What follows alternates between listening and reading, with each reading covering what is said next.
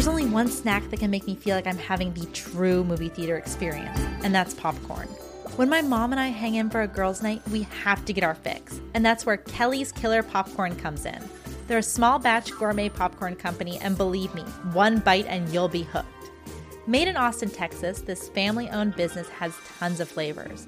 My mom loves their salted agave caramel, while I have a hard time picking between black pepper or dill pickle. Hmm, maybe I'll just mix the bags together. Oh, and when my dad and brother crash our girls' night, you know that spicy nacho popcorn is coming out. Every flavor is popped in 100% real butter and is whole grain and gluten free. Which flavor will you be choosing? Head on over to kellyskillerpopcorn.com to indulge yourself in some scary good gourmet popcorn. And make sure to tag them on Instagram at Kelly's Killer Popcorn so that they can see what movie you're pairing with their flavors. That's kellyskillerpopcorn.com for American made, small batch, delicious popcorn.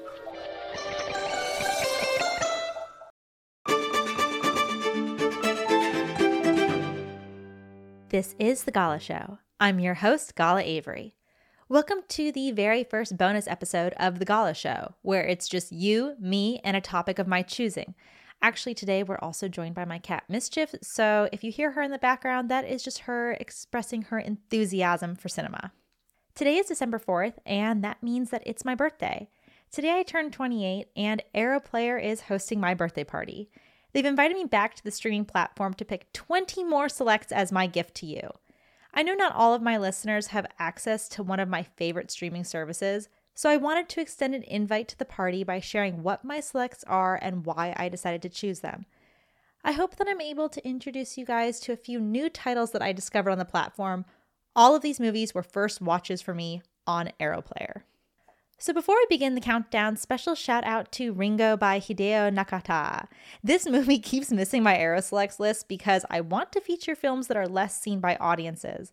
However, this was a first watch for me when I saw it back in January for my first volume of selects. And it was just as good as it had been hyped up to be. I had heard about this movie and I was like, how good can Ringu really be? Because, you know, it's been remade, it's been so long. Well, if you haven't watched Ringu and have been holding off like I had because you're like, eh, might not be as scary now as it's been over 20 years since it came out, you're definitely missing out. So don't be like me, go watch it. You will be happy you did. Now for volume two of my selects. Let's start at number 20. How to Kill a Judge, directed by Damiano Damiani. Movies about making movies are definitely the hardest ones to pull off. How to Kill a Judge does an excellent job of using this trope as a catalyst for a story about a filmmaker investigating how his movie was used as a template to commit a murder of the subject actually in the movie. This must be a fear for all filmmakers that your art is either misunderstood or perverted. And it doesn't hurt that the film inside of the film is actually really well shot. I want to see that movie. It looks like something Jodorowsky would have made. There's a lot of really cool lighting cues, and it looks kind of esoteric. Um, Franco Nero plays the cipher, representing Damiani himself, and thus investigating the impact of Cosa Nostra in both the daily lives of Italians and the art they create. Number 19, Sting of Death, directed by William Greff. There's a missing girl, but we don't have time to worry about that. We have a party to put on. Unfortunately, the description online gives the plot of the movie away in a flash. Sting of Death might follow a lot of typical tropes, like the misfit being the villain, but it has some fun moments that set it apart.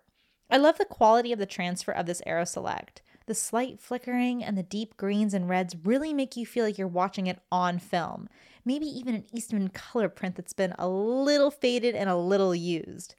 Every single character has some kind of birthmark, which just makes me scratch my head. Also, the monster is just a guy in a suit, which I find endearing. When I first turned on this movie, I thought that Sting of Death was going to be about bees or wasps because, you know, stinging, but no, it's actually a jellyfish monster and a jellyfish hatchery, which I think is a really cool spin on the whole monster man in a lagoon idea.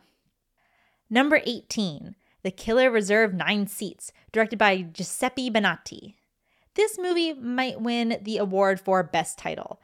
Giallo meets Agatha Christie in this super, super, super green film. Real talk though, do people like this actually exist? Who dress in expensive furs and wear funny colored suits and look like they've powdered their faces so that they're ghosts? That they hope to seance. I mean, each of the women not only sports a different hairstyle uh, from the next, but also a different color of fur coat. There's a white one, there's a green one, there's a brown one. Hey, that girl has a blue one. I feel like I'm playing Clue. I think they're color coded with the guys that they're interested in because there's definitely chemistry between the girl in blue and the guy wearing that deep, dusty, blurple velvet suit. Is there a woman in purple that I don't know about? The woman in the brown coat is wearing a green dress, but don't let that fool you. She hates the man in green, and of course, the man in green is caught kissing the woman in the green fur coat. It takes all but 15 minutes until someone's boobs are out. One of the men has a theater attached to his house, which, by the way, I swear that I've been to, even though I never have. It looks just like this theater that I went to go see. I think it was Rules of the Game in Paris with my dad and a friend of ours. But I know that this theater's not in Paris, but it looks just like it. A woman calls a man, quote, daddy, and then kisses him a few seconds too long, and then multiple times. Man, I'm really glad the killer reserved nine seats because each of these weirdos deserves a place at the table. Number 17, Lilya 4-ever, directed by Lukas Moodysson. This select is courtesy of my friend David. When I did my very first select back in January, he told me to watch this movie, but I never got around to it. So this time, I made sure it was one of the very first things I watched. Lilya 4-ever is a raw look at an abandoned child. I love how the movie is shot, and despite being extremely dark and dealing with soul crushing childhood abuse and neglect, the movie comes out feeling, well, the same bubblegum pink that's featured on the poster. I can't describe it, but if you're in the mood for an upward downward spiral, I'd put this one on. Number 16, To Sleep So As to Dream, directed by Kaizo Hayashi. I wonder if Satoshi Kon was a fan of this movie. We see the obvious connection to this film in his works, from Millennium Actress to Perfect Blue, but when I would speak of his manga opus, I would always say it was like Lunar Park by Bret Easton you know, where like the killer comes back alive to haunt you. Well, I can now say it's also like To Sleep So As to Dream. This mostly silent surrealist picture may have been made in 1986, but you really could have fooled me. If you're in the mood for a film that will challenge you, put this one on. Number 15, The Mutilator, directed by Buddy Cooper. The Mutilator has a dedicated following amongst my horror fan friends, and when they heard it was on Arrow Player, I was told to watch it. Or else. The opening scene alone gives this movie a spot on my list, and as it goes on, there's definitely some unique kills. The crotch hook? Yikes, my nightmare. As a special shout out to my friend Walker, who I know is listening, fall break is a real thing. Yes, one of the biggest head scratchers of this movie's reviews on Letterboxd comes from the main plot point of this movie and the original title.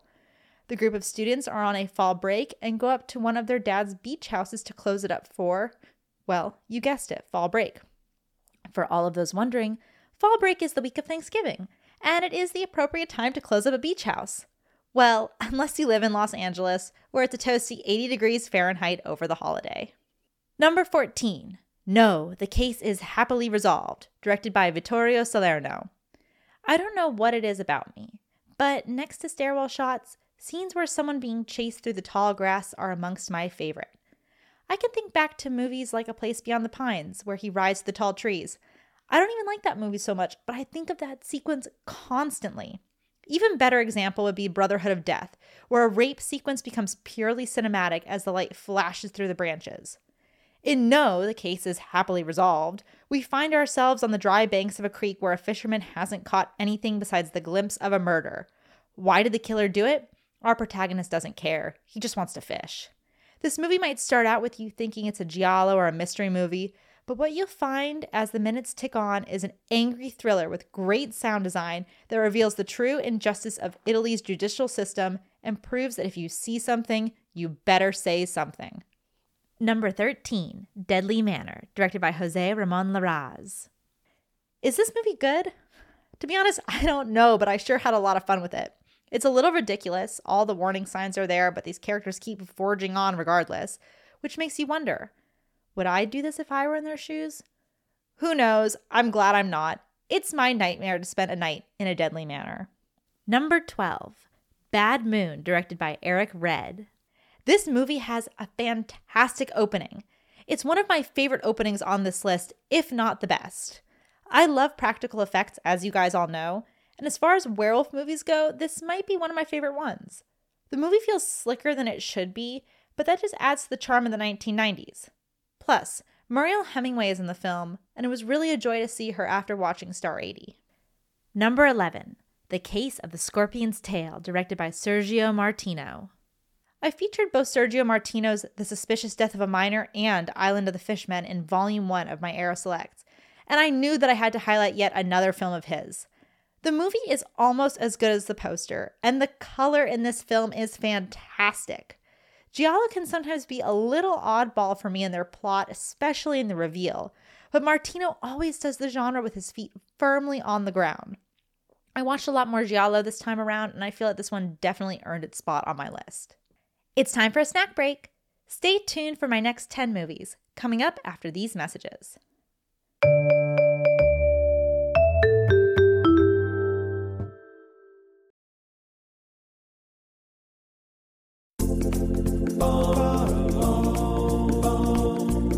Be vegetarian, but that doesn't mean I can't enjoy a good spice rub. My favorite place to get them is Smoked Bros, a veteran owned and operated business that sells premium handcrafted dry rubs, spice blends, and seasonings. Psst, guys, you can even put it on your popcorn. My favorites are Honey Badger because he doesn't give a bleep, and jelly and peanut flavor topping because mm mm mm, some things just taste better together.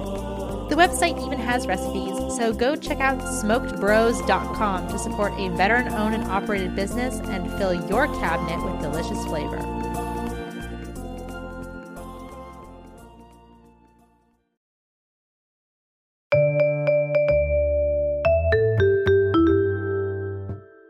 And we're back. Before I get into my next 10 movies, I wanted to answer a question some of my friends have asked me. My friends have told me that they tend to get choice fatigue when they're browsing a streaming service, that basically they spend more time choosing their movie than they do watching it. And even worse, they end up feeling like they've made the wrong choice once they've finally made it. How do I choose what to watch when I'm on a streaming service, especially when I absolutely never keep a watch list? It's pretty simple. First, I don't spend a lot of time looking for what I want to watch. If I'm on a service like Arrow, I ask myself a few questions. Do I have the energy for subtitles? If not, I know I'm choosing an English language film or I'm watching a dub, which I like dubs. Do I have time for a longer movie or am I on my lunch break?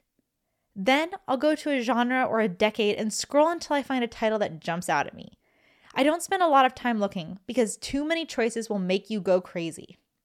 Guys, remember, watching a movie on a streamer is really low stakes. You're already paying for the service, so you might as well just take a chance on an oddball title that calls to you. And if you find yourself spending more than 10 minutes choosing what to watch, well, maybe turn off your device and pick up a book or call a friend instead. It's okay to not be in the mood for a movie. But if you really want to watch something and it's taking you more than 10 minutes to decide, consider one of these next 10 titles because I spent the time curating them just for you.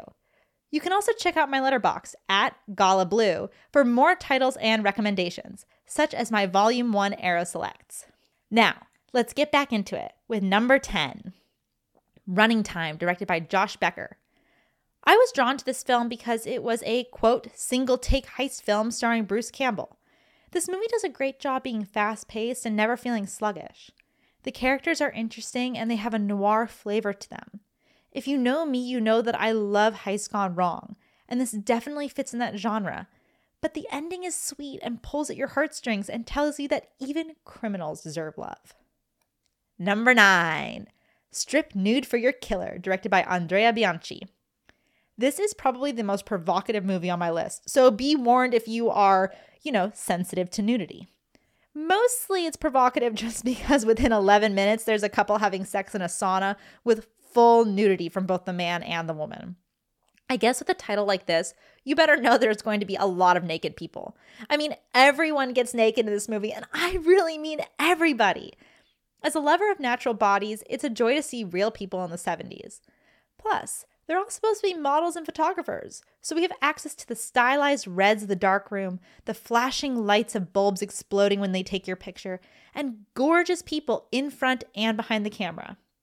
This might be one of my favorite killer introductions on my list. He's welcomed into his first victim's house by the man saying, I didn't know you rode a motorcycle. They're clearly friends, all photographed together, even, and the motive suddenly becomes clear.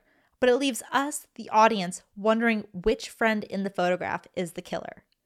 It's an excellent setup that keeps you glued to the screen. Plus, Arrow Player refers to the character of Carlo as a quote, love rat. I'm going to start using that phrase from now on. Number eight, Girls Night Out, directed by Robert Deubel. Much like Avril Lavigne taking a chance putting the number eight in Sk8er Boi, or the Go Go spelling tonight as T O N I T E, Girls Night Out used a punk rock spelling of the word night to set the tone. It's actually what drew me to the film. Funnily enough, spelling the word N I T E dates back to the 1920s, where the Oxford English Dictionary referred to it as a, quote, widespread vulgarism. The movie itself is pretty straightforward col- college slasher. There's sex, couple swapping, interesting characters, and of course the old wives' tale of a killer that plagued the school years before. The same cop that worked security was the one who put him away, actually. The plot is driven forward by a scavenger hunt put on by the college radio DJ, but of course, the killer has peeked at the answers to the clues so they can kill as they go. Some of my horror loving friends don't like a whodunit slasher, but the Lynchian reveal at the end of who the killer is had me actually say out loud, Whoa.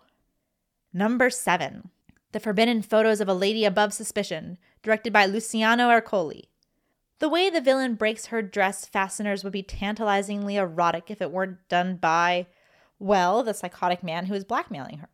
Instead of a woman's wildest fantasy, he just becomes a deranged lunatic on the beach, a terrifying figure that any girl could run into. To be honest, I'm not sure if it's just because they're both Italian, but her husband looks just like the attacker if he had some hair gel. Wait, is her husband the villain since the villain said that her husband was the murderer? No, she's just blackmailed into thinking that her absent husband is a murderer. Or maybe he really is.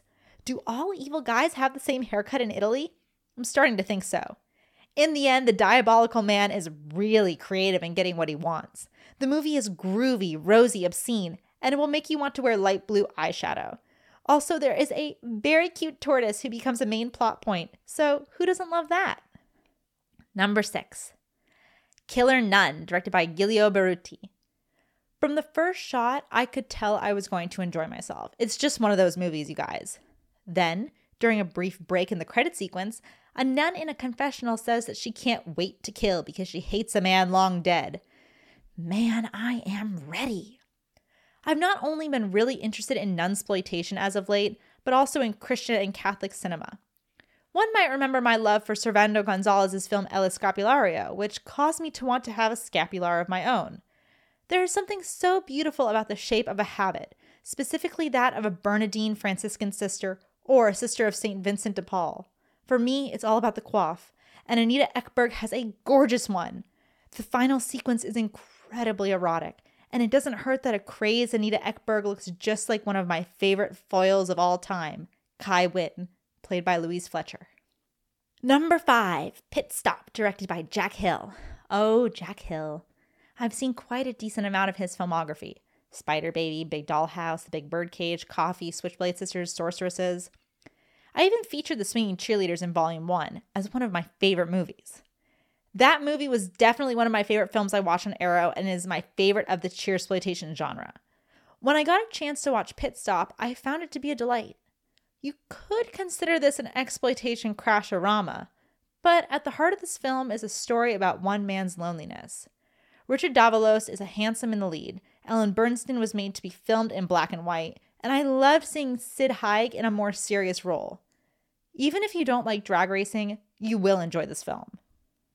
Number four, The Initiation, directed by Larry Stewart. Okay, the poster drew me to this one. It's awesome art and the premise lives up to it. An amnesiac sorority girl is plagued by reoccurring nightmares.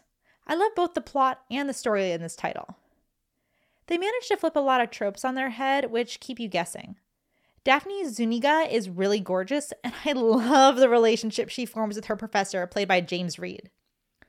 No, I am not picking my project topic because I want brownie points. Not everything is about you, Peter.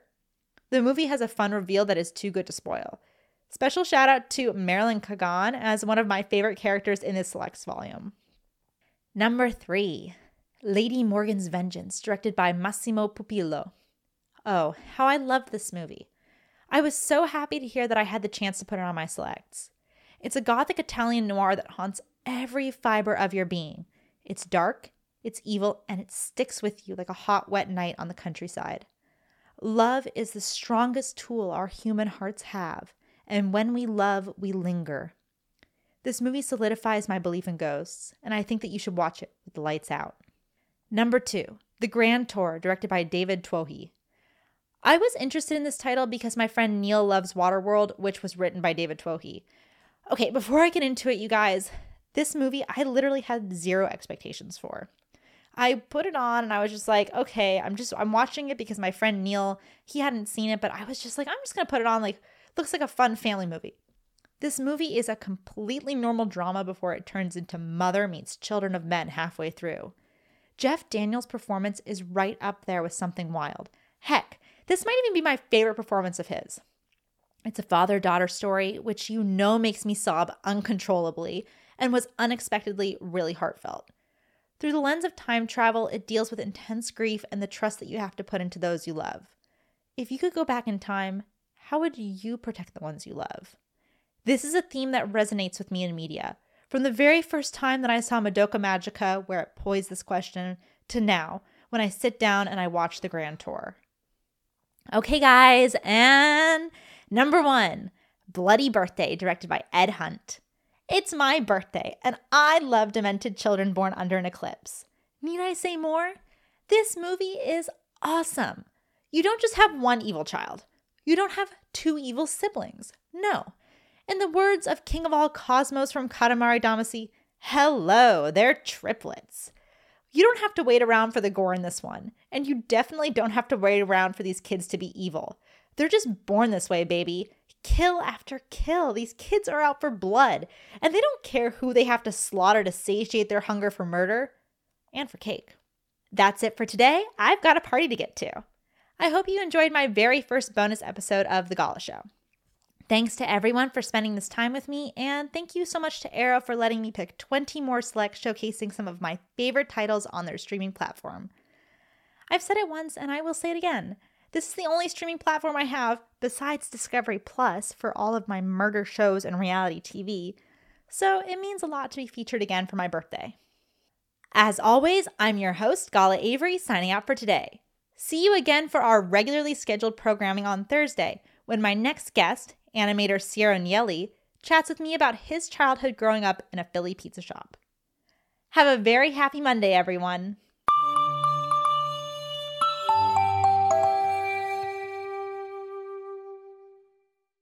The Gala Show is brought to you by Insertomatic. This episode was executive produced by Roger Avary and produced by Gala Avary. Music composed by Andy Milburn. As always, I'm your host, Gala Avary. Copyright 2023, all rights reserved.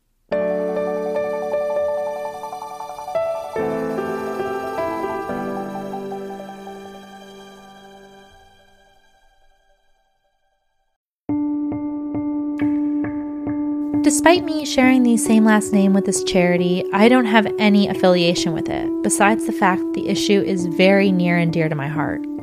Did you know that in the United States, 2.7 million children currently have a parent in prison, and it's estimated that 10 million children have experienced parental incarceration at some point in their lives? I was one of these kids, and as an adult, I am really grateful to be able to give back to Project Avary. Their mission is to build leadership from within by supporting community through programs such as mentoring and outdoor education, and also to remove the stigma surrounding having a parent that's incarcerated. You don't have to feel alone. If you know a kid who could use these resources or would like to donate money or time to the charity, please go to Project Avary, that's A V A R Y dot org, to check out what this amazing charity is all about. Again, that's projectavary.org. Thank you guys from the bottom of my heart.